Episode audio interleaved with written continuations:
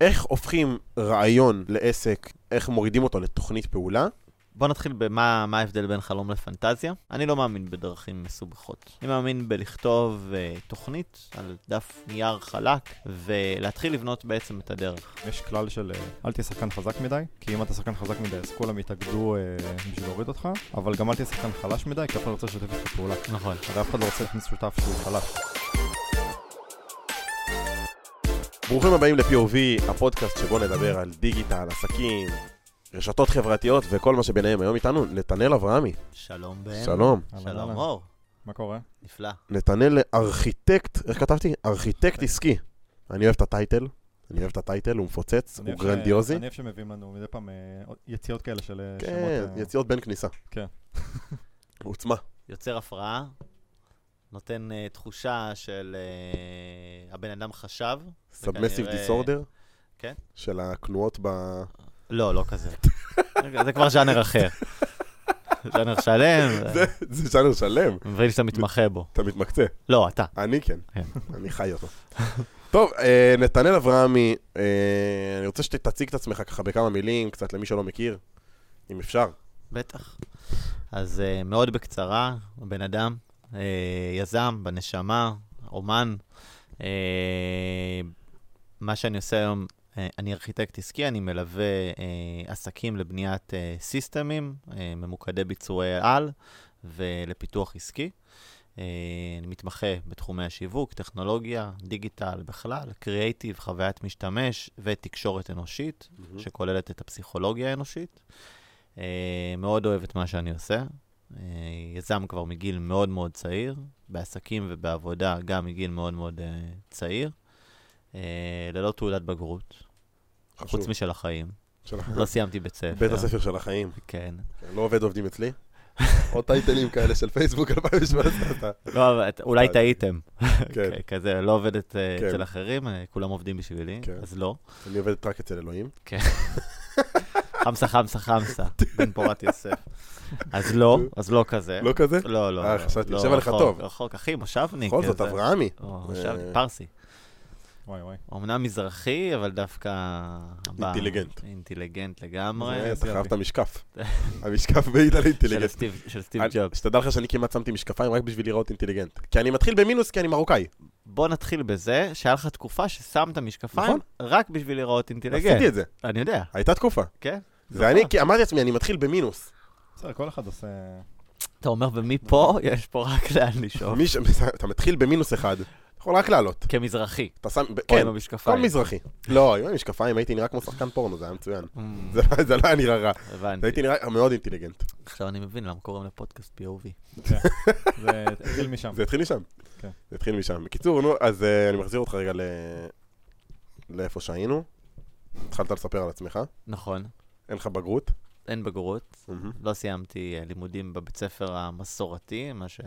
אה, מה שכולם מכירים כבית הספר. Mhm. לומד אה, באמת, אבל כל יום יש לי תוכנית של לימודים שאני מציב לעצמי, בונה לעצמי. וואלה, עד מאז היום. ומתמיד זה היה ככה, כן, בטח. מגניב.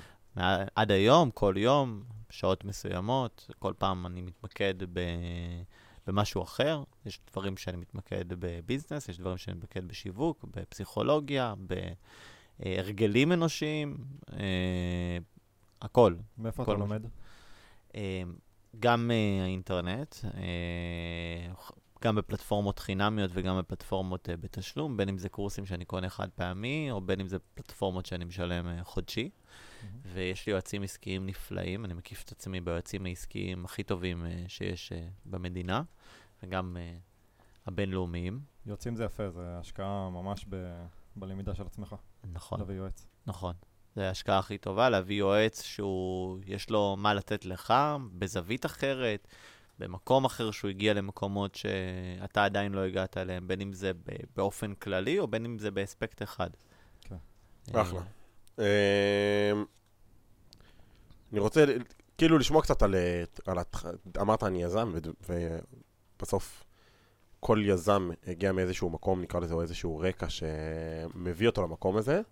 מעניין אותי לשמוע קצת על הדרך שלך, כי עזבת את בית ספר, ומגניב, אוקיי, מה אני עושה עכשיו? כאילו, מה... אז היום, שאני חושב שאני גיליתי את עצמי כיזם, אז זה התחבר לי רק בדיעבד, זה היום שההורים שלי קנו לי אה, מחשב, והתלהבתי ואמרתי, וואו, זה הולך להיות הדבר הכי טוב שקרה לי, כי כל כך אהבתי משחקים, ותמיד מחשב זה כאילו...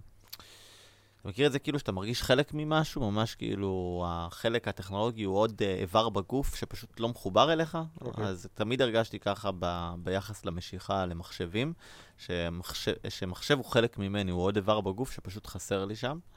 וקנו uh, לי מחשב, התחלתי לשחק, שיחקתי שנה, שנה, שנה, שנה וחצי, שנתיים, אז נמאס לי ממשחקים. ואמרתי, טוב, אני רוצה להבין איך המחשב הזה עובד. כאילו, זה מה שמעניין אותי באמת, להבין איך הדבר הזה עובד. פשוט פתחתי את המחשב. הסתכלתי ואמרתי, וואו, כאילו, מה קורה פה? אני רוצה, אני רוצה לבנות גם דבר כזה.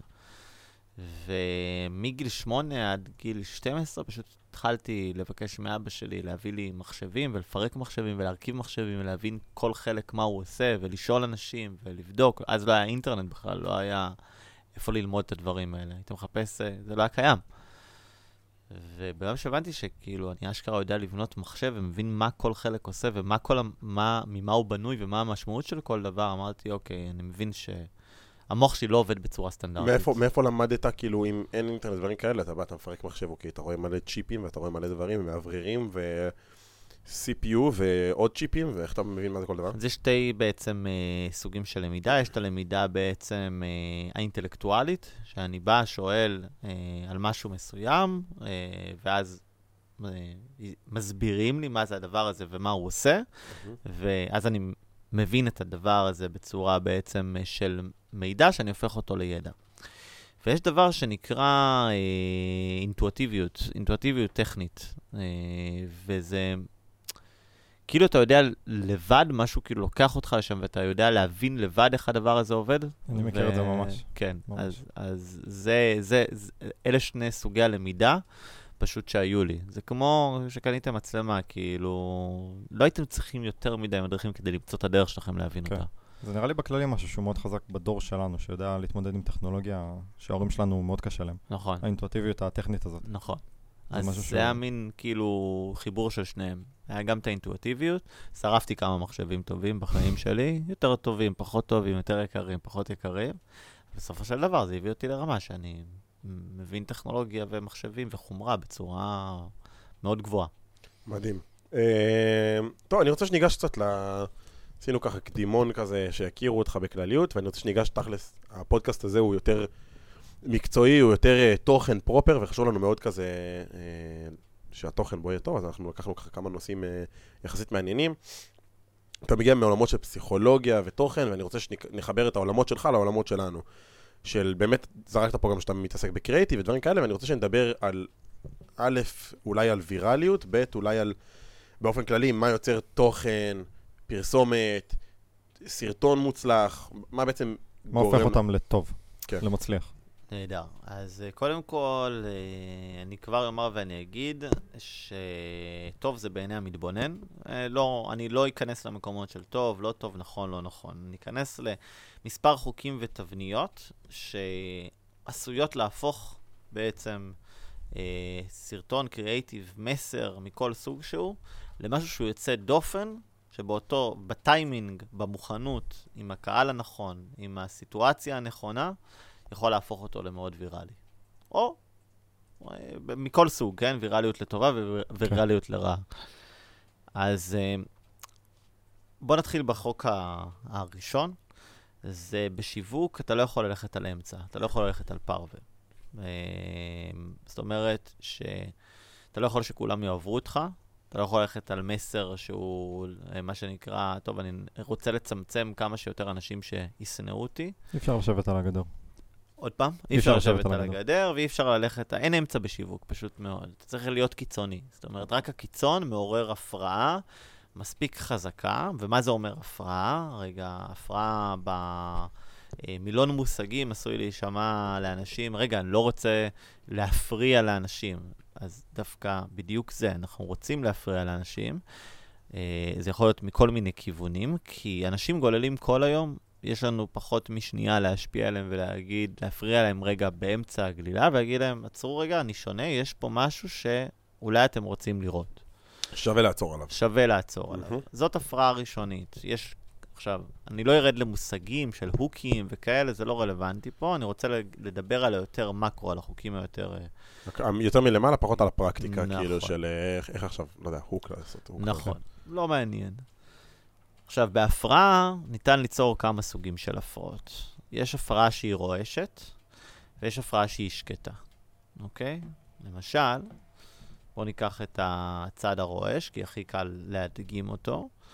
אה, יש לנו אה, ב- את קונור מקרגו, אוקיי? קונור מקרגו הוא בן אדם מאוד מאוד יוצא דופן, מאוד טוב במה שהוא עושה מקצועית, וגם פסיכולוגית מבין את כל ת- העניין תתן הזה. טיפה רקע אה, על אה, קרגור, כדי שאנשים יבינו. קונור מקרגור, אה, אחד הלוחמי MMA הגדולים והמוכרים אה, בעולם. בהיסטוריה, אפשר. בהיסטוריה, אפשר לומר, וזה בעיקר בגלל הפרובוקציות שלו, אבל גם היכולת שלו להוכיח שהפרובוקציות שלו הם לא באוויר. הם לא באוויר. וזה עוד משהו חשוב לגבי הפרעה.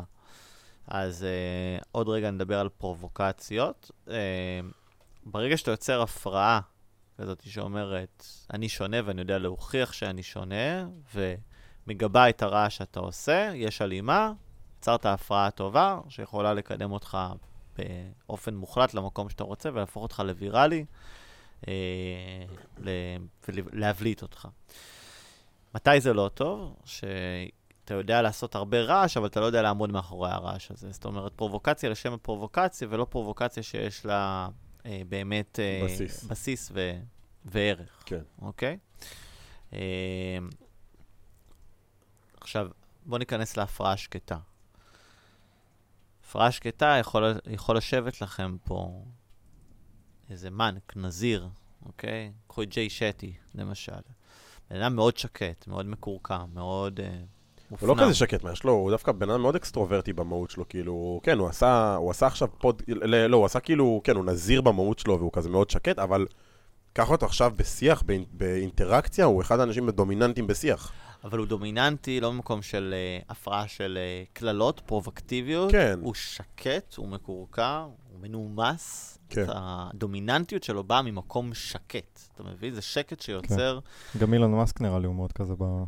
לא. באישיות שלו. אז אילון מאסק, עצמו באישיות שלו, כן, אבל אילון הוא דווקא מאסק משתמש הוא בפרובוקציות. טרול. אז כן, הוא משתמש. הרבה בפרובוקציות. ג'יי שטי הוא כאילו, הוא כן עונה לי על מה שאתה מדבר, אבל מצד שני הוא גם כאילו, לא יודע, אם, אני עכשיו התחלתי לשמוע את הפודקאסט שלו לפני איזה שבועיים, אה, והוא, יש לו הרבה מקומות שהוא כאילו מאוד, אה, הוא היה, בעול, הוא היה בעולמות של דיבייטים הרבה זמן, הוא מאוד כאילו, הוא מאוד, מאוד, נכון. הוא מאוד שם כאילו, והוא מאוד ב- בבלאגן וטרור, אבל הוא כן כאילו מהצד השני גם מאזן את זה עם הרבה, נקרא לזה שלווה פנימית שהוא מביא, ועם הרבה תובנות וחוכמה, שהוא מגבה את ה... נקרא לזה את, ה, את עצמו איתם. בול, זה שלווה, שלווה שיוצרת הפרעה, זאת אומרת, שאומרת, יש פה משהו מיוחד. צריך לראות, אה, כך, אה, לדוגמה, אה, אה, אודישנים אה, מ-The Voice, אה, אה, פ- אה, הפקטור הזה. כל אלה של ה... כל אלה, פעם בכמה זמן מגיעה, או מגיע מי- מישהו אה, או מישהי לאודישן, שהקול שלהם,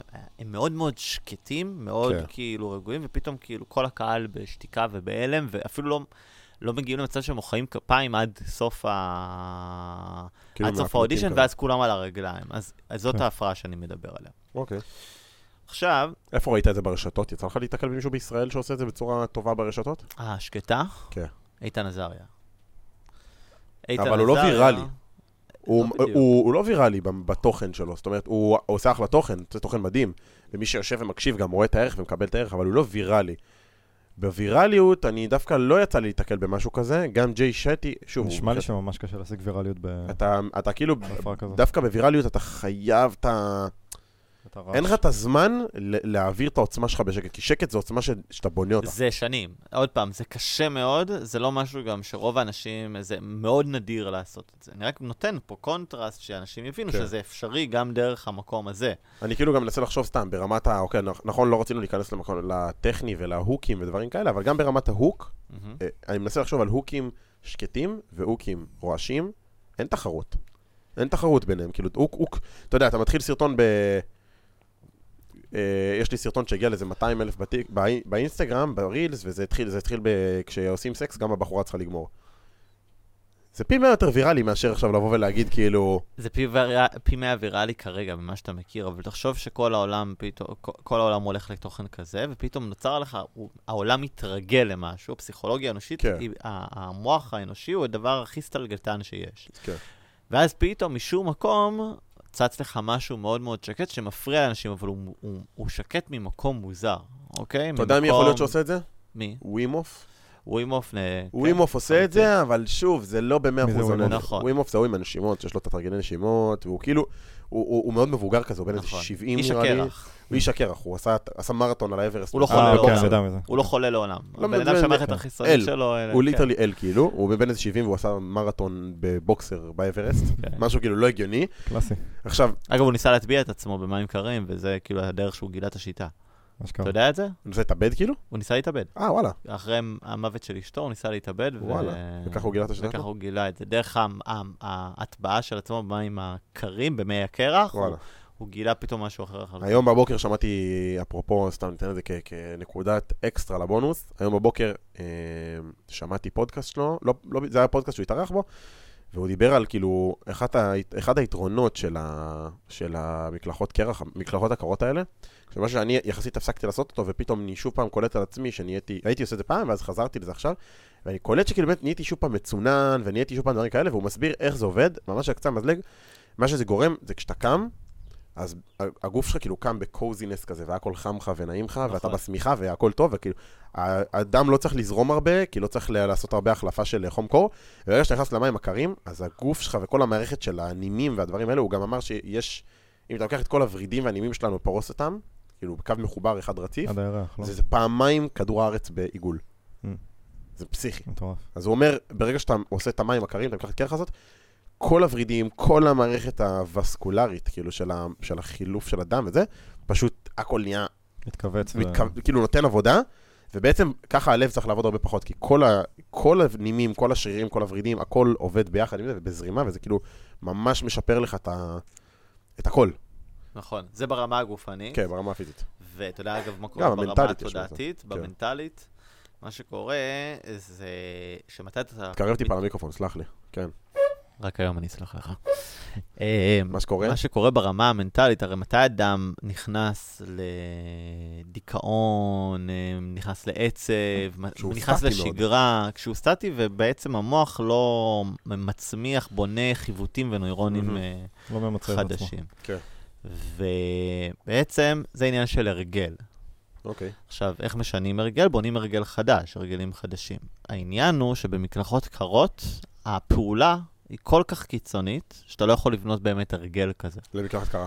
אין הרגל, אתה לא יכול לבנות הרגל. גם כשאתה עושה הרגל, זה. מלחמה כל יום, ומה כן, אבל שקורה זה, יותר קלה. היא נהיית יותר קלה. אבל תפסיק, אם זה אני שבוע, אתה זהו. כן, כן, כאילו, זה ממש כן. אני הפסקתי לתקופה קצת יותר ארוכה משבוע, אבל אני היום ניסיתי לעשות, באתי כאילו, שמתי בהתחלה כזה מים פושרים, אמרתי, לא אתחיל ישר הארדקור. הוא גם מדבר על זה, להתחיל עם מים חמים ולאט לאט לרדת, ואני, ואני שם על הח... ואז כאילו התחלתי מים כזה חמים יחסית, הורדתי טיפה על הפושרים, ואז שמתי בבת אחת להכי קרים, ולא החזקתי שנייה, כאילו אחרי שנייה החזרתי כן. את זה לאמצע, כאילו אמרתי, וואו, וואו, וואו, אני זה לא רגיל לזה. זה נראה לי נהיה יותר קל אה, פסיכולוגית, אבל מנטלית זה נשאר... אה, לא, גם פיזית זה זה קשה. רק נהיה, פיזית ספציפית, זה נהיה לך טיפה, הגוף, בגלל שהגוף טיפה רגיל לזה, כן, אז עם זה הזמן זה. נהיה לך יותר יותר קל. אבל אתה לא יכול לבנות הרגל באמת סביב זה. זאת כן. אומרת, גם כש- כי אתה כל היום בלי זה. אתה אם כל היית היום חי בלי בתוך זה- מים קרים, אז זה היה סבבה. אתה לא חי במים. נכון. אתה לא חי אבל מבחינת במים. המוח זה פשוט לחצות את זה כל פעם מחדש, נורא. כאילו זה הפעם הראשונה, ואז כל יום אתה בעצם בונה לעצמך, כן. ומתמודד עם הפחד הזה. מעניין. כי יש לך, אגב, שני דברים, יש לך, אה, וניכנס פה להגדרות, יש אה, אומץ, ויש עוד מילה שהיא אומץ, יש, יש אומץ ויש נועזות, תעוזה. תעוזה. ההבדל בין אומץ לתעוזה, זה אומץ זה לחצות פחד שאתה כבר מכיר. זאת אומרת, פחד שחצית אותו, ועכשיו אתה חוצה אותו מחדש. וה- ותעוזה זה לחצות פחד שאתה עוד לא מכיר. מבחינת המוח, המקלחות הקרות זה תעוזה כל תעוזה, פעם כן. מחדש. כי זה משהו שאתה כל פעם שוכח כביכול. המוח לא מסוגל להבין שזה הרגל, שהוא זה כל פעם מפחיד אותו זה מחדש. נורא. זה, זה- בסוף זה מלחמה כאילו מטורפת. אגב, אני זוכר שכשהייתי עושה את זה, זה היה, זה כאילו, א', זה תחושה משוגעת, זה כאילו להתחיל את הבוקר שלך, מי שלא עשה מקלחות קרח, או מקלחות מים קרים, לא, זה לא קרח, זה רחוק מקרח, אבל זה פשוט טירוף, זה להתחיל את היום באנרגיה ברמות גם- אחרות. גם ההתמודדות עצמה זה חלק מה- מהאנרגיה שזה מביא לך. זה הכל. אבל, אבל, אבל עצם הדם שזורם לך בגוף אחרי זה, אתה יוצא מהמקלחת, אתה, אתה א', אתה רוטט. אתה יוצא כאילו, כן. ב, אתה יוצא רועד, כל הגוף שלי היה היום בבוקר אור ברווז, כאילו במקומות שלא ידעתי שיכולות להיות ברווז, כאילו, חזה. ממתי יש לך בר, אור ברווז בחזה? זה מוזר. זה, זה מוזר. זה כן. מוזר. זה, זה, בדיוק. וזה כאילו דברים שאתה לא רגיל לחוות, וכל הדם בגוף זורם. יצאתי לחדר, אני רגיל אחרי מקלחת להדליק מזגן, כי קר לי. יצאתי, היה לי חם. היה לי חם בחדר. חם. ואז כל היום כאילו מתהפך, מקבל כאילו איזה... תפנית אחרת. אתה רואה את. היום בצבע לא אחר. כזה, במין אה, כן. קונטרסט אחר. אתה לא עייף, אתה לא עייף. עכשיו תראו איזה יופי, במקום שנעבור נושא, אני פשוט אקשר אותו באופן ישיר את כל מה שדיברנו לנושא הקודם. של ההפרעה והקצוות וה... והדבר הזה. יש לנו עכשיו מקלחת קרח, היא רעש. קצה מסוים, אוקיי? בואו ניקח אותה דווקא למקום האחר, למקום השקט. אוקיי. ובואו ניקח את האש, אוקיי? למקום הרועש. עכשיו, תראו, גם, גם הקצוות של בין אש לבין קרח הם אותם קצוות. מה זה אומר? נגעת באש פעם אחת, נשרפת, אתה לא תיגע עוד פעם, נכון? המוח יודע שזה הרגל שאתה לא רוצה, שהוא מסוכן. כן. ככה הוא מרגיש גם לגבי קרח, ובגלל זה גם בעצם קשה לו לחצות את זה. כן. איך זה בא לידי ביטוי בתוכן? ברגע שאדם בעצם חווה רעש שהוא אה, בקצה הזה, או בקצה הזה, קורה לו משהו שהאוטומט אוטומטי, גם אם הוא מאוד רוצה להמשיך, הגוף שלו לא נותן לו להמשיך. הלאה. הוא לא נותן לו להמשיך בשגרת יום שלו, לפני שהוא נעצר וראה רגע על מה מדובר, כדי להבין מה קורה פה בכלל. וזה העניין של פסיכולוגיה אנושית שנמצאת בקצוות. עכשיו, בואו ניקח את הקצוות, ונדבר על החוק השלישי שאני רוצה לדבר עליו, שנקרא חוק הקונטרסט. חוק הקונטרסט אומר כזה דבר. כדי לבנות סיפור שיש בו עלילה ואנשים יכולים בעצם להשלים את הפרטים בעצמם, אתה רוצה ליצור קונטרסט מספיק מספיק גדול, כדי שייצור בעצם אה, דמות. מה זה אומר? אני אתן את זה בפשטות, דף לבן, כתב שחור, קונטרסט. איך זה בא לידי ביטוי? דוגמה מאוד מאוד מאוד טובה, הדר מוכתר. הדר מוכתר, מה הסיבה שהיא הפכה לכל כך ויראלית? לפני, כאילו, אני, אני לא מדבר איתך על התוכן. הרבה לפני התוכן. פסיכולוגיה אנושית. הכי פשוט שבעולם. דמות קטנה עושה הרבה רעש. כן. זה עיקרון הקונטרסט. מתי דף, אה, דף נחיתה, אתר, אה, אה, שלט חוצות, פרסום מה שדור אקשטיין עשה, לקח שלט ענק, כתב בכאילו פונט סטנדרטי. כתב בפונט כאילו, סטנדרטי, כביכול בקטן. נכון, פונט סטנדרטי. בלי תמונה, בלי שום דבר, קונטרסט מטורף, קונטרסט יוצר. הפרעה, אנשים הזוי. רגילים לצבעוניות וזה וזה וכל כן, מיני דברים. ול show-off ולבלאגן. עוד חוק של קונטרסט, אפל, אתם יודעים למה הדפים שלהם נראים מאוד מאוד מאוד מאוד טוב? סליק, הכל מינימלי. קודם כל מינימליזם, אבל המינימליזם עובד שם בכמה דברים. יש שם את חוק ההר.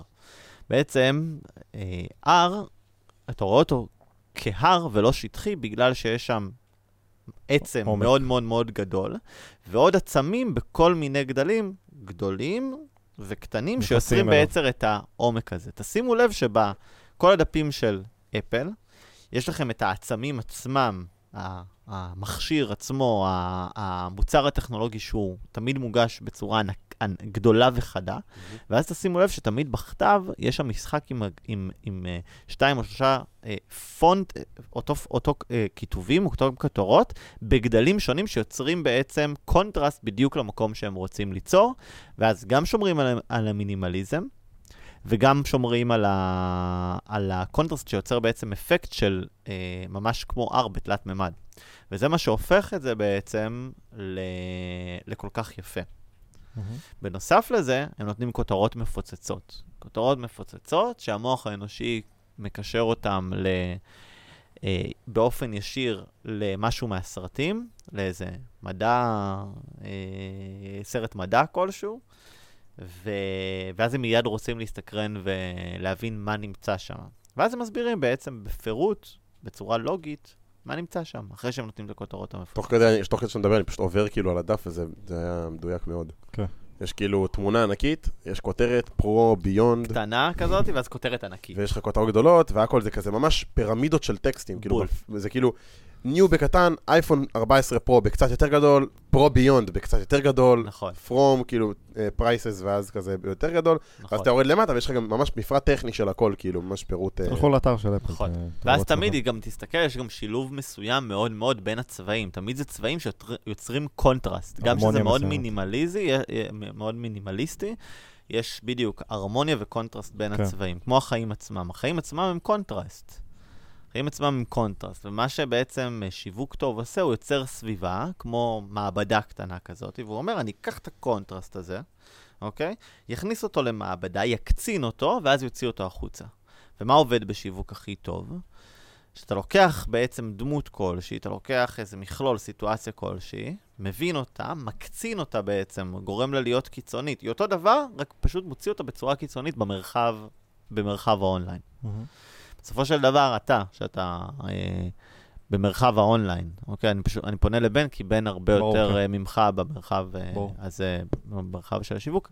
אתה מוציא את מי שאתה, פשוט בצורה הרבה יותר מוקצנת. כן. אתה לא... אה, אני- אני באופן אישי, אני פשוט, תשמע, רוב התוכן שאני מייצר, 99% ממנו זה כאילו פודקאסט. פודקאסט אני, אני, אין לי, אני לא יכול להקצין את עצמי, אני לא מנסה גם להקצין אני את חושב עצמי. אבל שאתה ב- כבן אדם... אה, אני גם ב- בטבע שלי אני מוקצן. כן. כאילו, אני קצת יותר מוקצן מהבן אדם הממוצע, נקרא לזה ככה. אה, אז אולי אני לא, כאילו, לא כזה צריך את ההקצנה הזאת. אה, וגם אני תמיד דואג להביא אנשים שהם דמויות. ועדיין לא היית עושה פודקאסט אם לא היה לך פלטפורמה שהיית רוצה להוציא בה את ההקצנה של עצמך. מה זאת אומרת? בנית לעצמך פודקאסט אוקיי. כדי להוציא בעצם את עצמך בצורה יותר מוקצנת לאוויר של העולם. זה בסוף, אה, זה איזושהי פלטפורמה שאני, כן, אני מפיץ את עצמי, אני לא יודע אם הייתי אומר בצורה יותר מוקצנת, זה פשוט, אה, אה, אוקיי, מוקצן זה לא בהכרח כאילו באופי שלי מוקצן, אלא כאילו, בכלל ה- מוקצן. ההקצנה לא, עצמה זה מה שגרם לך ליצור את ה... הקצנ... זה האופי שלך בדיוק, עם פשוט יותר מוקצן, יותר קונטרסט, ביותר ווליום, נקרא לזה ככה. אה, פשוט יותר רואים אותו לדעתי, אז, אז, ה- אז ה-X ווליום שקיים, מופץ ליותר אנשים, משמע זה בסוף, זאת ההקצנה. ההקצנה היא במסה שאני מגיע אליה, ולא ב... זה לא, בוא נגיד, זה לא באיכות, באיכות, זה בכמות. אני לא מדבר- על האיכות, לא מדבר על איכות אה. טכנית, אני מדבר על איכות של כאילו, איכות הקיצוניות שלי, אני, בוא נשים את זה בשני גרפים, בשני מדדים. זה לא שאני מקצין את מי שבן, אני נשאר בדיוק אותו בן לטעמי, שוב, יכול להיות שאני גם אה, לא אובייקטיבי. פשוט אני מגיע להרבה יותר אנשים, אז ה, נגיד 5% הקצנה במרכאות, אני סתם שם למספרים רנדומליים, 5 בניקוד של כמה מוקצן אני כבן אדם, או כמה מוקצן האופי שלי כבן אדם, במקום שהוא יגיע לס- לסביבה שלי, הוא מגיע ל-100 אלף איש כל שבוע. נכון, אבל גם התוכן עצמו מוקצן. למשל, טיל וחצי לא היה יוצא, כן, זה כן. משהו שלא היה קורה אם בעריכה. לא היה פודקאסט. זה אתה. מבין? אה, לא, לא, זה גם- זה גם חצי הרבה לא היה אתה, קורה. אם לא היה פר- פר- פרספקטיב. זה גם הרבה אבל בדיוק. זה זה האופי שלך שעובר שם. אה, בוא נגיד שטיל אם אני- חצי אם ספציפית, אם אני הייתי עושה את זה, זה היה נראה אחרת אני אגיד לך מה, טילו חציל זה דוגמה קלאסית האמת למה שאתה מדבר עליו. טילו חציל זה אני, העורך מקצין אותי. בול. אני, אני, אני. אני שמה, אני בא, אני פותח את הסרטון, אני ואור מדברים. מבחינתי זה שיחה שלי ושלו. אני פשוט רואה סרטון, ואני מסתלבט על הבן אדם. נהדר. אבל בהקצנה, זה לא לא, סטלבט שהיית רגיל, עושה... זה רגיל, זה כן. אני ואור רואים סרטונים, ככה אני מדבר. אבל זה יוצא החוצה בהקצנה. פשוט אנחנו עורכים את כל מה שלא מוקצן. יפה. עורכים החוצה, זה לא רלוונטי כשאני אומר, וואי, איזה, אה, אה, הוא עשה פה את הכתוביות יפות. זה לא ואתם מעניין. משאירים רק את מה שמוקצן. ברור. איך עובד? עובד מפחיד. יפה, זה שיווק טוב. מפחיד. כל סרטון, אחי, לידי מורגני. אז הנה, נגענו בנקודה. נכון. מעניין. אני עובר לנושא הבא שבא לי שנדבר עליו. אה, אני רוצה שנדבר על שותפויות. אתה ומור, שהוא גם כן אה, חבר מור פאר. ואיש יקר, מור פאר, אה, התחלתם בעצם איזושהי פעילות, פעילות משותפת. הייתי רוצה לשמוע גם כאילו מאיפה זה מגיע, מה הנקודות שלך. אני ואור בלי קשר מתכננים, הנה אור, אני אעשה לנו את ההצהרה הציבורית הראשונה. היינו צריכים לעשות את זה, הגיע הזמן. אני כן. ואור החלטנו שאנחנו כותבים ספר ביחד. ספר שותפים, יש לנו הרבה תובנות על שותפויות מהתקופה שלנו, אנחנו גם לקראת איזשהו צעד משמעותי ש... רצינו להוציא ספר, חשבנו במה אנחנו באמת טובים. כן. ו- והחלטנו שזה... זה מה שאנחנו באמת טובים בו. גדול. אה, אז- מדהים. אז, אז מעניין קודם כל לקבל עוד תוכן ועוד אנשים ועוד insights ועוד אה, אה, נקודות על בעצם שותפויות ככלל, וזה נושא שבאופן אישי נוגע לנו, כי אנחנו בסוף אה, שותפים כבר דרך ארוכה ביחד, ומעניין לשמוע איך, אה, איך החוויה שלך, מה הנקודות שאתה חווית. מגניב. אז בואו ניתן כלל אה, אה, של, אה, כלל ראשון לגבי שותפויות, וזה עצה כיזם שנכתב בדמי, מה שנקרא. שותפויות בוחרים ממקום חזק ולא ממקום חלש. זה דבר ראשון. מה זה אומר? איך זה בא לידי ביטוי? הרבה פעמים, מתי תראה שותפויות שלא הולכות טוב, מתפוצצות, תשמע תלונות בעצם מ...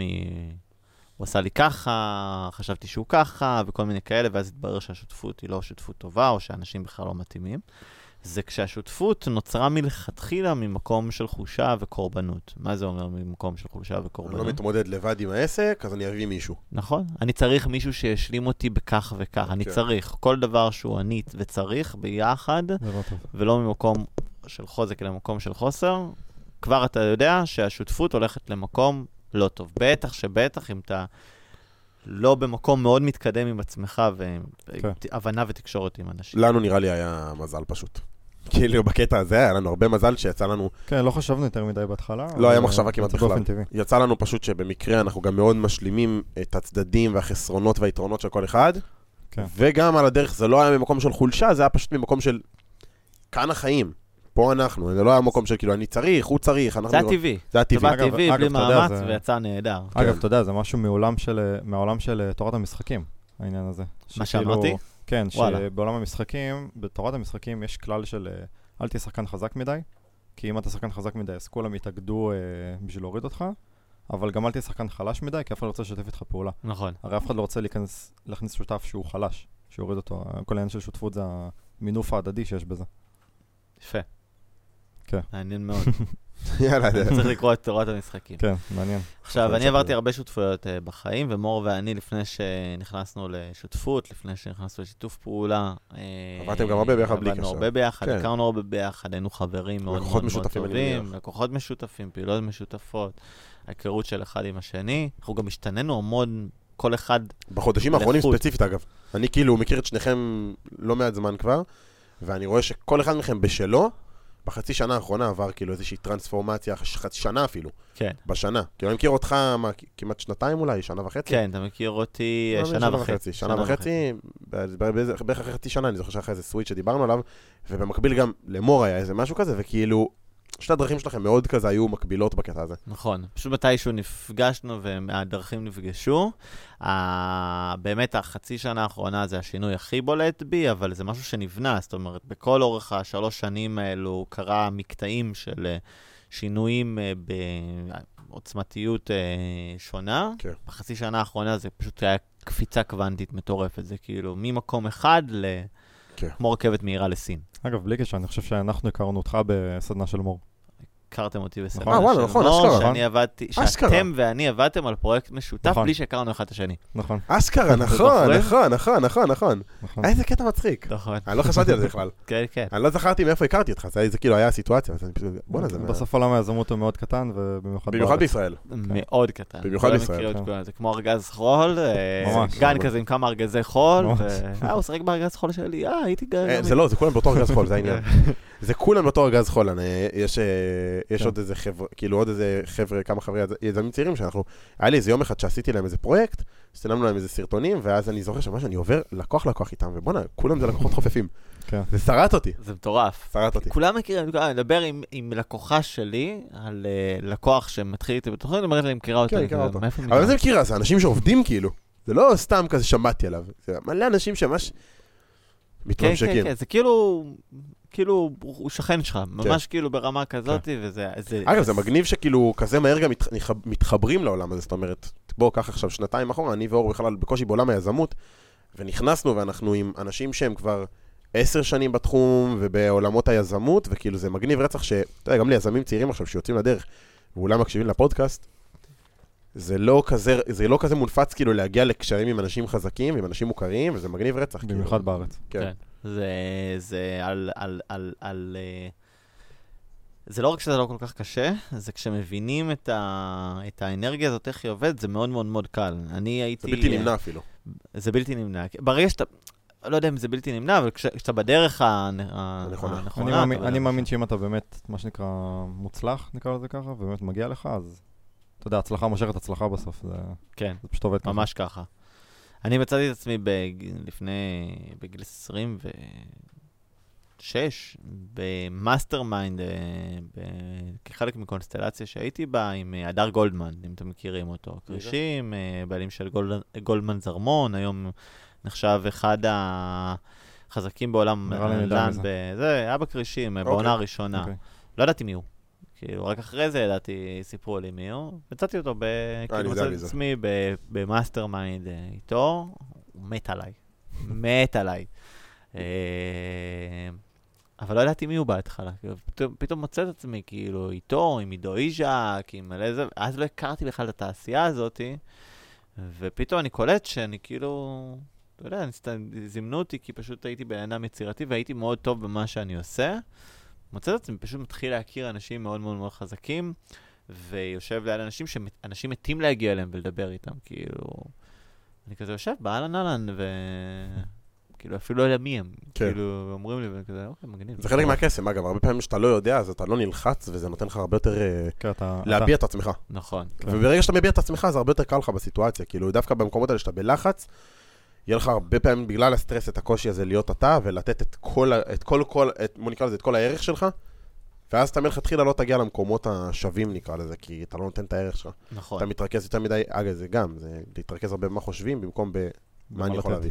הנה כלל, אגב, נהדר, שאני סיגלתי לעצמי, שהוא מהודק באופן ישיר למה שאתה אומר. זה לא משנה אם זה פגישת עסקים, פגישת מכירה, פגישת whatever, ואני נפגש עם אילון מאסק, תמיד לבוא לפגישה, כאילו הבן אדם הזה, זה פשוט חבר שאני רוצה להכיר, ואנחנו בכלל לא מדברים על עסקים, ואני לא רוצה ממנו שום דבר, והוא לא רוצה ממני שום דבר, מלבד להכיר. אגב, זה היה מאוד מורגש נטו. בפרויקט האחרון הגדול שעשינו ביחד. אני זוכר שהגעתי לפגישה, אה, הראשונה, ראשונה, ראשונה, אני בתל אביב שם, ואני זוכר שכאילו, הגעתי וכאילו, אני ואתה כבר היינו מחוברים, אבל לא באמת, באמת נקרא לזה, לא, לא היינו עכשיו, אתה יודע, ממש ממש זה. ואני זוכר שהגעתי, וכאילו לא כל כך הבנתי את הסיטואציה, כי כאילו אני בראש שלי באתי לפגישת מכירה, עסקים, פגישות, ואני זוכר שכאילו ישבנו שם ודיברנו וצחקנו ויוטיוב, ואפילו לא זוכר בדיוק מה היה שם, אבל זה היה כאילו מאוד ב vibe טוב, וגם החבר'ה האחרים שהיו איתנו שם היו ככה. זה תמיד הפגישות מכירה הכי טובות. כן, ש- ש-. שאתה לא מתעסק ב- כן, בלמכור, שזה- אתה שזה מתעסק בלהיות-. לתת ערך. בול. אני לא מתעסק במקום, אני מתעסק בלראות האם אני מתחבר לבן אדם הזה, כן. שאני, כדי שאני אוכל, נוכל לעשות עסקים ביחד. כן. נכון. זה גישה שונה לחלוטין. שזה אגב נכון גם בשותפויות. עסקיות ודברים כאלה. נכון? כאילו, בסוף זה יושב על החיבור עם הבן אדם. בול. אז הנה עוד אה, משהו חשוב, והוא גם בא לידי ביטוי אה, בשותפות שלי ושל מור, ובכל שותפות בעצם אה, שאני אעשה גם בחיים. זה, אני לא אכנס שותף עם בן אדם, אני גם לא אעשה עסקים עם בן אדם, אם זה לא בן אדם שאני רוצה להיות חבר שלו והוא מעניין אותי. זאת אומרת, אם לא הייתי רוצה גם להכיר את הבן אדם הזה בלי שום קשר לעסקים, ובחיים ולדבר איתו ולהיות חבר שלו, אני לא אעשה איתו עסקים. וזו גישה מצוינת, אגב. כי כן. בסוף, אנחנו קודם כל עושים עס- עסקים עם אנשים, לפני הכל, הכל, הכל. זה, זה נשמע כמו סיסמה, אבל זה באמת ככה, זה כאילו... זה הכי מדויק שיש. אה, גם בסוף אתה תבלה עם הבן אדם הזה. לא, בוא נגיד שגם אם זה לא שותפות וזה זה- סתם עסק, כאילו אתה סתם עושה איתו, לא עסק, כאילו, הכוונה שלי, וגם אתם סתם סוגרים איזושהי עסקה, וזה לא בהכרח עכשיו. שותפות עם הבן אדם, ששותפות זה כאילו חתונה, אבל גם אם אתם סתם סוגרים עסקה. עדיין אתה רוצה לדעת שאתה כאילו, שאתם בטוב, שזה בן אדם שאתה מתקשר איתו באותו כן, גל, בדיוק. כי כל זה- פעם זה שעשי- תלוי מה אתה מוכר, אבל כן. כל פעם שהלכנו עם לקוח שהוא לא היה כזה, כן. זה היה זה תמיד טעות, יתפוצץ בסוף. תמו- מעבר להתפוצץ, זה היה טעות פשוט, זה היה לא כיף, אנחנו סבלנו, בעיקר אנחנו סבלנו. עכשיו אני אשאל אותך שאלה חודרת, אוקיי? יאללה, שאלה דבר. גם שלרוב האנשים, בוא ניכנס קצת לעולם שאצל רוב האנשים נשמע רוחני, מה שנקרא. רוחניקי. רוחניקי, אבל זה הכי לא רוחני שיש וזה פרקטי בטירוף. אוקיי. תגיד, תגידו, אחרי כל, אה, לפני כל עסקה כזאת, שלא התחברתם לזה, משהו באינטואיציה, בבטן, איפשהו בחזה, בבטן, אמר לכם לא לעשות את זה? לא בכולם, לא בכולם, אה, אבל אני אגיד ואני אה, אסייג את האלה שלו, בהכרח זה מישהו שהשתנה תוך כדי העסקה. מהמם. זאת אומרת, הוא חווה איזשהו משהו שגרם לעסקה להיות פחות אה, אטרקטיבית מאשר שהיא הייתה בהתחלה. זאת אומרת, סגרנו כשהוא היה בן אדם X, חווה מספר דברים, הפך להיות בן אדם אחר בעקבות הדברים האלה, אה, או בעקבות הסיטואציה שנמצא בחיים, ואז... בלי קשר אליכם. בלי קשר אלינו. ב- בהכרח בלי קשר אלינו. אנחנו, אנחנו. בסוף אנחנו יכולים לתת את עצמנו, ו- ואנחנו נותנים את השירות, או את מה שאנחנו נותנים באותה סיטואציה. הסיטואציות שבהן הלכנו עם מישהו שהוא לא בהכרח התחברנו איתו ברמה האישית, בהכרח זה היה, מהזיכרון שלי, כאילו מעסקאות שעולות לי לראש דברים ספציפיים, כן, אבל uh, בהכרח זה היה מישהו שהשתנה תוך כדי. כאילו זה לא מישהו ש... ובסיטואציות שזה היה תחושת בטן לא טובה, הרבה פעמים גם ויתרנו. אנחנו הרבה פעמים כאילו מעדיפים... אני חושב. שכן היו אבל. סיטואציות עם תחושת בטן לא טובה, שכן הלכנו עליהם, וזה היה בעיקר בתחילת הדרך, כשאתה יודע, שאתה עסק בתחילת הדרך ואתה צריך את ה... את ה... את העסקאות, כאילו אין מה לעשות. כן, לא, לא אכפת לך מה... כן. ואז גיליתם שכאילו... ולמדנו בדרך הקשה ש... אבל ש- שהתחושת בטן הרבה פעמים צודקת. נכון. הרבה כן. מאוד מאוד. ביקשתם בשיעור ככה או ככה, לא משנה בסופו של דבר, עומדים, אבל התחושת הבטן תמיד צודקת. אם האינטואיציה אומרת לכם שמשהו לא בסדר, באופן כללי, אני, מה, מהמקום שלי בחיים, כשאני אומר לכם, זה, אני מדבר לקהל פה בפודקאסט, אל תנסו להסביר מה לא בסדר. תבינו שמשהו לא תקין פה, אל תנסו לחפש את ההסבר. הלוגי, כי הלוגי הורג, בדיוק, הלוגי הורג את האינטואיציה, אל תנסו להרוג את האינטואיציה. אם משהו לא מסתדר לכם. סימן שמשהו לא מסתדר. אגב, אתה יודע, אני נזכר עכשיו ב... דיברנו על זה כבר כמה פעמים בפודקאסט, אז לא אכפת לי לפתוח את זה, אבל ה- הפירמידה, כאילו, האירוע שלנו בחיים, של. אה, אתה יודע, איפה שהיינו ב- בחברה הזאת, שאנחנו מדברים עליה מדי פעם, זה כל הזמן הרגיש... זה היה מ-day one, משהו שדיברנו עליו, מ-day one זה היה משהו, אני זוכר שממש גם היו שיחות ספציפיות שאמרתי, כאילו, בואנה, זה literally פירמידה. זה- literally cult. אני גם חושב יותר רחוק מזה, גם על אה, זוגיות, מערכות יחסים שהייתי בהם. שגם הרגישו גם? הרגישו לי, וגם בכללי, אנשים שאיתם בקשר חברי, שגם איתם היה לי את הדברים האלה. מעבר לעסקים, כאילו, זאת אומרת. אתם כן. יכולים, יש דרך לזהות את זה מאוד מאוד uh, טובה, דרך הגוף, אוקיי? יש שלושה סוגים של טייפים של אנשים בעולם, ואני אחלק אותם פה. יש גיברים, יש טייקרים ויש סאקרים. אני אסביר על כל אחד. גיבר זה בן אדם שאתה, אדם או קבוצת אנשים שאתם uh, מרגישים כל הזמן שאתם מקבלים אנרגיה. אתם מרגישים כל הזמן שמחים, מועשרים על ידיהם. אתה כל הזמן מק... מרגיש שאתה מקבל, כיף לך איתו, כיף לך עם הבן אדם. taker זה אדם שאתה כל הזמן מרגיש שאתה, אתה, המאזן לא שווה, אתה נותן, אתה נותן, אתה נותן, והוא לוקח ולוקח ולוקח ולוקח ולוקח. sucker זה אדם ששואב אותך באנרגיה שאתה מרגיש גמור, מרוקן. מרוקן. זה מעבר אה, ללוקח סתם. בול. עכשיו, אתה יכול להרגיש את זה בגוף כל הזמן, אם אתה ב- ליד בן אדם שהוא ממש ממש sucker, אתה כל הזמן עייף בקטע שמצצו אותך בקשית. כן. המקום הזה שאתם הייתם בו, במקרה אני מכיר את הבן אדם, אז אתה יכול להרגיש שאתה ממש שאבו אותך בקשית, אבל אתה מרגיש גם כמו זומבי, כאילו הלכת במקום שפתאום אתה ערפל. מתעורר. זה, הקטע ששם ספציפית זה? היה מיקס, היה גם וגם, היה לך שם גם takerים, היה לך גם giverים והיה לך גם suckerים. כן, הראשי, זה. שעומד בזה, הוא היה sucker. כן. חד משמעית. כן. כן. אגב, sucker אפשר לזהות אה, בתצורה מאוד מאוד אה, פשוטה. יש כמה דרכים לזהות אותם. ס- sucker לעומת taker זה בן אדם שאי אפשר לשנות, ומבחינתו כל העולם עקום, רק הוא בסדר. הוא לא, הוא לא יכול לקבל פידבק או ביקורת, הוא לא יכול. כל העולם עקום, אוקיי? אתה לא יכול להיכנס לוויכוח עם סאקר, כי הוא תמיד צודק. אין, אתה לא יכול בכלל להתווכח איתו, אין ויכוח, לא קיים דיון בכלל, הוא תמיד יצדוק, אוקיי? הדרך היחידה לברוח איתו מוויכוח ולנטרל אותו זה דרך ציניות. ככה אתה יודע לזהות אה, סאקר. אין, לא חודר שום דבר דרך הרדאר, הוא לא עוצר לרגע, הוא לא עוצר? בר... ציניות, לענות לו בציניות. ציניות. כאילו, זה ציניות, וגם אני מניח ש... תקן אותי אם אני טועה, זה ציניות, או להגיד לו כאילו, כן, אתה צודק. כן. שזה אבל לא ציניות. ככה, אבל כן אתה צודק שהוא כן. באמת ירגיש שהוא צודק. שהוא כן. שהוא ירגיש שאתה צודק, אבל אתה ציני בראש שלך. זאת אומרת, סתם, בן אדם כן, עכשיו, כן, אתה בוא ניכנס צודק אחי, אני לסיטואציה אעשה, של ויכוח. ו- ותיזכר כאילו במי שדיברנו, זה ממש ככה. זאת אומרת, זה משהו שאתה פשוט כן, כאילו, אתה אתה כאילו מרצה אותו בציניות שלך. לרצות אותו, כן. כן. זה אם אתה. תנסה להיכנס איתו לוויכוח, הוא פשוט ישאב אותך, לא, זה- זה אבוד. הוא ישאב לך את כל האנרגיה, אתה לא עד. הרגע שכאילו אתה תהיה גמור, ופשוט לא יהיה לך מספיק כוח כן. להתמודד עם אתה זה. פשוט תוותר, אתה תגיד כאילו... אגב, אני חושב עוד. סממן של לזהות sucker, זה גם שהוא אה, לא משחרר אותך.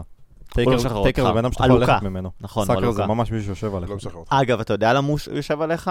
כי... כי הוא צריך את האנרגיה שלך. הוא חייב את האנרגיה שלך. הוא לא, אין לו אנרגיה משל עצמו, הוא שואב אנרגיה של אחרים, הוא כל הזמן יתלבש על מישהו. הוא מבזבז את לא יהיה האנרגיה שלו. בלשאוב מאחרים. בול. הוא אף פעם לא. יהיה לבד, כן. אגב. הוא אף פעם, אתה תראה שהוא חייב אנשים מסביבו, כי האנרגיה שלו היא תמיד על אנשים. וזה כן. תמיד יהיה מלהקטין אותם. זה לא האנרגיה שמלהגדיל אנשים. מגדילה, כן. טוב, זה עושה לי הגיל לדבר על אנשים כאלה, אז בואו כן. נעבור לא, אבל. אנחנו- זה טוב בשביל השותפויות, לבחור שותפויות, כי יש כן. פה... לא, אם מישהו מגיע. למצב שהוא בשותפות עם בן אדם כזה, אתה לא. צריך אה, לבדוק את עצמך, שהגעת מלכתחילה למקום הזה. סאקר נראה לי רוב האנשים שנכנסים למשהו עסקי, הם- הם כבר בשלב בחיים שהם יודעים לזהות מישהו שהוא בוא סאקר. אני אספר לך משהו חשוב על הדבר הזה. בפועל, רוב האנשים והחכמים ביותר לא ידעו לזהות sucker עד שהם חוו sucker ברמה מאוד מאוד מאוד קיצונית. אוקיי? ואז הם ו- ידעו לזהות ישר. ואז הם ידעו לזהות ישר, אבל יותר מזה, חכמים יישאבו ל- לסביבה ולמשחק של sucker, יותר מאשר אנשים שהם ממוצעים או מתחת לממוצעים יישאבו לשם. כי מראש, sucker לא יכול להת- להתלבש על אנשים ממוצעים, הוא תמיד יתלבש על אנשים חכמים שנמצאים בנקודה פשוט חלשה שיש יחסית. מה לשאוב מהם. שיש רק על מישהו שיכול. לתת. כן, ואנשים שהם חכמים, תמ... ועם לב טוב גם, תמיד יחשבו שהם יכולים לעזור לבן אדם להשתנות. יש להם תמיד את ה... בעצם את, ה... את הדבר כן. הזה, שהם יכולים לשפר ולעזור את הבן אדם, ושיש פה, שהוא לא סתם בחר בי, את התסמונת כן. הזאת של כאילו, אני חלק מה... מהסיפור הזה. וככה נוצרות כתות, אגב. ככה אתה נוצרות. צוחק- לא, אתה צוחק. אני לא צוחק. אז בשיא הרצינות, ככה לא צוחק. כתות נוצרות. אנחנו בכל התהליך שם, בכל הזמן הזה שהיינו שם בקבוצה, בזה, אז בהתחלה זה לא כזה הרגיש לנו כמו כת, אבל ממש, אני זוכר איך עם הזמן, אתה יודע, עלו סממנים, וזה הגיע למצב שאם אני פותח את ההיסטוריה, ואנחנו הולכים לסוף התקופה שם, אני זוכר נסיעה ספציפית שלי ושל אור, למקום שהיינו בו, ואני פותח בגוגל ואני כותב, מה זה כת? ואני, ואני נכנס, ואני מקריא את ההג- את ההגדרה בקול, ואני כזה, אוקיי, זה כן, כן, זה כן, זה כן, כן. כן, ואני כזה, טוב, טוב, אנחנו בכת. ואני כאילו מסתכל ואני כזה... שמע, זה מרגיש כאילו מצד אחד טוב, למזלנו זה התפרק אה, יחסית מהר אבל אחרי זה זה. כאילו, כן, זה היה ממש בסוף של, ה, של כל הדבר הזה, כן. אבל כאילו, אני זוכר שממש לקראת הסוף כבר קלטנו שאנחנו בתוך איזשהו loop של... loop לא טוב. ו- מה שנקרא ding ding ding, הלו. כן, זה היה קצת מאוחר, אבל אה, זה בסדר גמור, זה היה שיעור ממש ממש טוב, ואגב, למדנו ממנו מה זה suckerים, ומאז, אתה יודע, 300 צעדים אחורה מהדבר הזה, ומאנרגיות כאלה ככלל, אני חושב שבכללי יש- זה שיעור מדהים על אנרגיות ועל אנשים. קיבלנו שם שיעור פסיכי של התפתחות אישית. בוא נגיד שכל החשיפה שלנו לעולם ההתפתחות האישית התחילה שם באיזשהו מקום. כן. אז כאילו, בוא נגיד שאת ה, את ה, את התשלום שלנו קיבלנו בתצורת התפתחות אישית ולמידה. אה, יש לך שתי דרכים ללמוד, או מחוויות רעות או מחוויות טובות. כן. אה, אה. טוב, אני רוצה לקחת אותנו לנושא האחרון, שיסגור לנו את הפרק. אה, לדבר קצת על, על עסקים, ועל בעצם איך לוקחים, יש לנו יזמים צעירים שמאזינים לפודקאסט, ובעצם איך הופכים רעיון לעסק, איך הופכים בעצם איזשהו רעיון אה, גדול, קטן ככל שיהיה, איך מורידים אותו לתוכנית פעולה, ואיך מביאים אותו לשם. אחלה. אז אה, בוא נתחיל במה מה ההבדל בין חלום לפנטזיה. פנטזיה זה רעיון ללא תוכנית, רעיון מאוד מאוד יפה, פשוט אין לו תוכנית, אוקיי. ואז לא ניתן להגיע אליו. וחלום זה בעצם רעיון שיש לו תוכנית. זה ההבדל בין חלום לפנטזיה. עכשיו, שאנשים הרבה פעמים אומרים, יש לי חלום, או יש לי רעיון, כל דבר כזה, אה, זה נחמד ויפה, אבל אה, חלום זה משהו שאתה רואה תמונה, פאזל, ויודע גם לחתוך את החלקים ולפרק כל חלק ולבנות אותו כך שהוא באמת יוכל להיות חלק שבונה את השלם.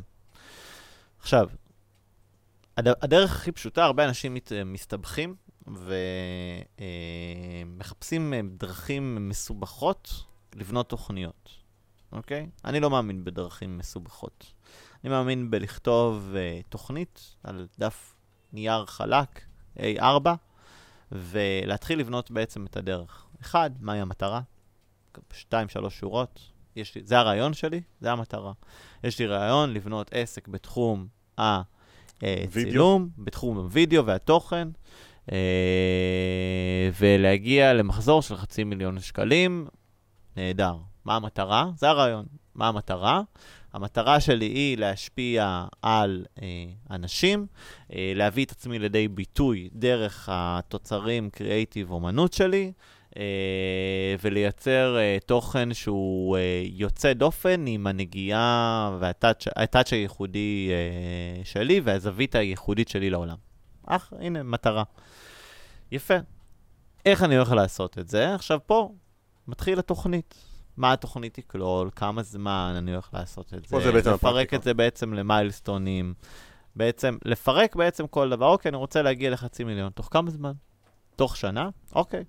אם אני רוצה להגיע תוך שנה לחצי מיליון שקל, כמה אני צריך לעשות בכל חודש במצטבר? במינימום. ואם אני צריך להגיע לזה במינימום, אוקיי, זה ב-Worst case, כמה אני צריך לעשות באופן סביר? נהדר. עכשיו בואו נפרק. יש יעד. מה הפעולות שאני צריך לעשות? עכשיו, בפעולות יש, זה מת, יש uh, בעצם כמה סוגים של פעולות. יש את הפעולות הגדולות, מה שנקרא פרויקט. למשל, אני רוצה להקים אולפן. עכשיו, להקים אולפן זה לא משימה. לא, זה משהו מאוד מאוד גדול. זה פרויקט. צריך. לפרק מה הפעולות שיקרה, לשערך בעצם בערך כל כמה זמן הדבר הזה הולך לקרות עם בלת"מים. רוב האנשים נוטים להגזים בראייה האופטימית שלהם, בטווח הקצר, אוקיי? כשאנחנו מדברים על זה, אז אנחנו... אה, אה, המלצה שלי, אגב, לפר, לפרויקטים ולמשימות, כמה זמן שאתה חושב שזה ייקח לך, תכפיל את זה לפחות פי 2, 2 וחצי, זה בערך הכיוון של הזמן האמיתי. עדיין תכוון לעשות את זה בזמן שרצית, אבל קח בחשבון בבלת"מים שייקח לך בערך פי 2, 2 וחצי, לפעמים אפילו 3. אגב, רוב הפרויקטים של הנדל"ן והנדל"ן והפרויקטים האדריכליים מתעכבים בגלל הדבר הזה. בגלל שלא מתכננים יודעים טוב. יותר זמן. בדיוק. ותראה שרוב הפרויקטים, בניינים, הרוב המוחלט, 98%, כן. מתעכבים בפי 2, פי 3. יש משפט כזה שומר על אנשים, שאנשים לא יודעים אה, להעריך מה הם יכולים לעשות בזמן אה, של שנה, אבל הם... של אה, שנה, אבל הם כן יכולים להעריך מה הם יכולים לא, לעשות. זה כאילו אה, underestimate ו-overestimate. נכון, כאילו, כן. הם מגזימים בהערכות שלהם של מה הם יכולים לעשות בשנה, אבל הם מקטינים את זה ההערכות שלהם זה בעשר נראה לי. הפוך. הפוך, הם מגזימים בהערכות שלהם של מה שהם יכולים לעשות ביום, זה ומקטינים כן. בהערכות שלהם של מה שהם יכולים לעשות בשנה. כן. אז אני אמרתי שנה ועשר שנים, אז זה כן, מה שהיה כן. אצלי. אז uh, עכשיו מגיעה הדרך החשובה ביותר, וזו ראייה של uh, הרבה אנשים, לא בהכרח יש אותה, אבל אפשר לפתח אותה, בסדר? וזה היכולת לפשט דברים ולהפוך אותם למינימליסטים. מה זה אומר? זה למצוא את הדרך האפקטיבית והקצרה ביותר לתוצאה רצויה. יש אין ספור להגיע לתוצאה, לאותו תוצאה, אוקיי? אני יכול לבנות בניין עכשיו פאר, שייקח לי חמש שנים, ואני יכול לבנות את אותו בניין בדרך קצרה שתיקח לי שנתיים וחצי. אוקיי? מה השתנה לאורך הדרך? הגישה. זה הפעולה. הפעול, הכל. הגישה שהביאה בעצם לפעולות. וזה מראש לחפש את הדרך הקצרה ביותר, וזה, ו, ואני שם פה פסיק, זה לא אומר לחפש קיצורי דרך, אלא לחפש את הדרך הקצרה ביותר, שתהפוך את החלום הזה, את התוכנית הזאת, לאפקטיבית. מדהים. וזה העניין של איך לקחת בעצם רעיון כלשהו מהמם. ולהפוך אותו ל... אני רוצה רגע להגיד לך איזה גישה שאני, שלאחרונה כזה חשבתי. עליה, ומסקרן אותי מה מה אתה חושב. בוא ניקח נגיד אה, אנלוגיה לעולם השחייה. מהמם. תחשוב שאתה שוחה בים, ויש לך רצון להגיע לאיזושהי נקודה, שאתה יודע מה הנקודה הזאת. עכשיו, יש לך כמה דרכים לעשות את זה. דרך אחת זה לשחות עם הראש למעלה, אתה שוחה נורא לאט, אתה מתעייף נורא מהר, אבל אתה תגיע בסוף, אתה יודע לאיפה אתה שוחה בדיוק. הדרך השנייה זה לשחות עם הראש אה, מתחת למים, אתה שוחה נורא מהר, מאוד מקצועי, אבל סביר להניח שתפספס ותגיע לנקודה אחרת. ויש דרך שהיא באמצע, שזה לשחות עם הראש למטה, ומדי פעם להרים את הראש ולהסתכל איפה אתה מגיע. עכשיו, אני חושב שהרבה פעמים כשאנשים עושים תוכנית, וכנראה זה כי הם לא יודעים לכתוב תוכנית, הם כותבים תוכנית שהיא אה, מה שנקרא לא מדויקת, מהסיבה הפשוטה שהם מנסים להשיג יד שהם אף פעם לא השיגו אותו בעבר, אז הם לא יודעים מה הדרך שהם צריכים לעשות לשם. אה, ואני מאוד, אני שמתי לב על עצמי לצורך העניין שהרבה פעמים תוכניות ודברים כאלה זה מאוד מסרבל אותי ומאוד מסבך אותי, וזה דווקא מקשה עליי להגיע ל- ליעדים, ודווקא העניין הזה של מה שנקרא לשחות ולהרים את הראש, להבין בדיוק לאיפה אני רוצה להגיע, להגדיר יעד מאוד מאוד ספציפי, ואז פשוט להיות בעשייה, ואם אני רואה שהעשייה שלי לא טובה אז לתקן ו... ולהמשיך לכיוון שאני רוצה, זה משהו שלי באופן אישי עובד הרבה יותר טוב. אני אוהב את, ה... את הרעיון שלך, אני גם בן אדם כזה, ואני אקח את זה ואני אעשה את זה, יהפוך את זה לפ... לפרקטיקה, כי הבאת פה אנלוגיה מטורפת. אה, זה לשים את היעד הסופי, אבל לא לתכנן בעצם עד היעד הסופי, אלא לייצר תוכניות שהן ספרינטים, שפשוט אומרות, אוקיי, אני אגיע ליעד הזה, ואז אני אקום עם הראש, יעשה ואבין. בקרה, לראות שאני רק בכיוון הנכון. בכיוון הנכון, ממשיך ליעד. כל שאר הזמן אני שומר על עשייה בכיוון הזה. זה, כן. אז זה אגב, לגמרי אני חושב נכון. שזו שיטה מאוד מאוד טובה בדיוק לסוג האנשים שאמרת, שזה אנשים שהם אה, מאוד אפקטיביים, שהם יודעים להסתכל על משהו ולהבין מה הדרך הכי פשוטה להגיע לשם. נכון, זה אפקטיבי ביותר, כן. נתת פה אנלוגיה מהממת. תודה. מדהים. טוב, חבר'ה, נראה לי שהיה לנו פודקאסט מפרה ופורה, והיה כמעט שעה. תודה לך שבאת. היה לנו פרק מעניין. היה מעולה. מעניין, היה כיף, תודה רבה. תודה לך שבאת. תודה שהערכתם. ותודה לצופים. מאזינים. ומאזינים וצופים. אה, תשאירו עוקב. מה מה עוד אומרים ב- בסוף של לא יודע, הפודקאסט? תעשו subscribe, תעשו שיתוף לאנשים, אה, תעשו לנתנאל עוקב, שם בתיאור פה את ה description, גם לנו כמובן. משהו שאתה רוצה אתה להניע לפעולה. אה, אתה לא יודע שאנשים, תוכנית, אם אתה אה, לא מניע אותם לפעולה, אחי, הם לא עושים כלום? אז ככה, איזה מין איש דיגיטל אתה? אני אה. בעד אה, לאפשר הזדמנויות. ביזיון, מסכימים? ואני אגיד שיש לנו תוכנית מהממת של פיתוח וליווי עסקי, ומור ואני נותנים פגישה בשווי 9,000 שקלים, אה, פגישת ייעוץ מתנה של 90 דקות, יחד עם שנינו כדי לבדוק התאמה. אנשים שיגיעו לפגישה הזאת ויימצאו מתאימים, יקבלו צ'קליסט, גם אם הם המשיכו איתנו, גם אם לא המשיכו איתנו לפעולות שהם יכולים לעשות, שיקחו אותם לרמה הבאה בחיים שלהם ובעסק. ומי שרוצה, מוזמן אה, להשאיר פרטים. אנחנו מלאים לחודש וחצי, חודשיים הקרובים, אתה אז לא יודע מתי זה יעלה, אז. אה, לא יודע אם כן. זה- כמה זה רלוונטי. אז זה כנראה גם יהיה רלוונטי עד שאנחנו נהיה מלאים. בחודש וחצי, אז חודש. זה רלוונטי כרגע, תעשו את זה. אני שיווק, אתם זוכרים. דברו בסוף עם, אה, כן, תכלס, אתה יודע לשווק את ה... כן, זהו, בקיצור, יש לכם את האינסטגרם של נתן בתיאור, וניפגש בפרק הבא. ביי ביי. תודה רבה, להתראות, כל ישראל, ירושלים, שלום רב.